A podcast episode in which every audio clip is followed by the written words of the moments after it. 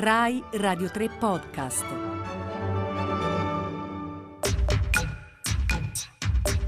Venti piccoli mondi. A las 4 y 25 de la tarde de hoy 5 de marzo ha fallecido el comandante presidente Hugo Chávez Frías.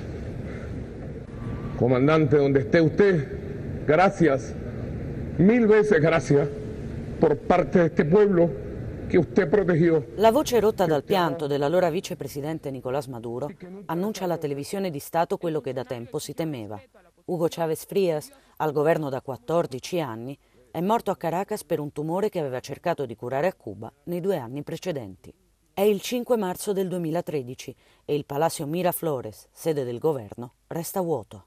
La morte di uno dei leader più amati e al tempo stesso discussi del mondo chiude simbolicamente quasi due decenni di governi di sinistra in America Latina, la cosiddetta Marea Rosa.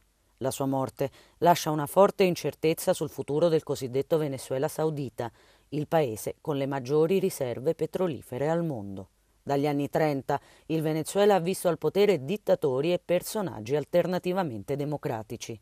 Negli anni Ottanta il crollo del prezzo del petrolio, che rappresentava il 96% delle esportazioni venezuelane, viene contrastato dal presidente Carlos Pérez con delle riforme neoliberali collegate al Fondo Monetario Internazionale. Cominciano grandi proteste che sfociano nel Caracasso del febbraio 89.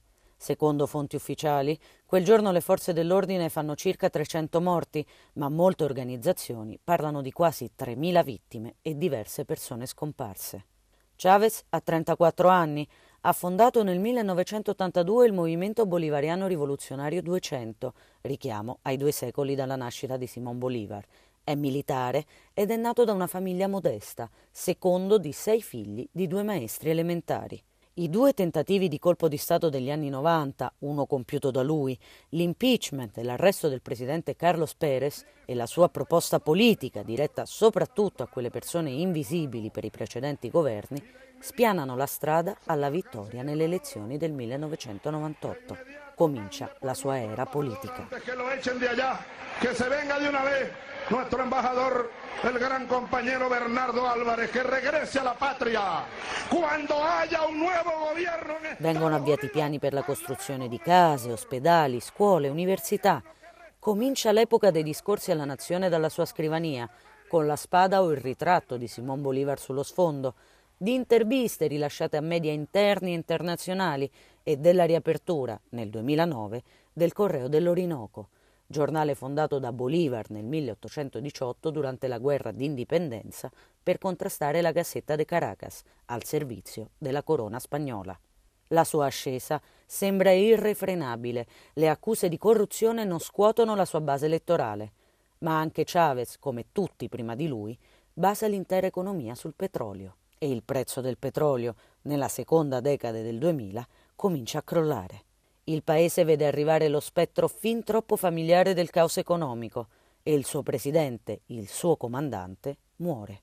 Dopo il lutto nazionale e con Maduro già al potere, le nuove elezioni sono vinte per un soffio da quest'ultimo contro il candidato Capriles Radonsky. Da allora il Venezuela si ritrova in una crisi interna internazionale e oggi ha due presidenti e due parlamenti. Forse, dopo questa pandemia, sapremo chi entrerà definitivamente nel Palacio Miraflores. Viva Venezuela, mi patria querida,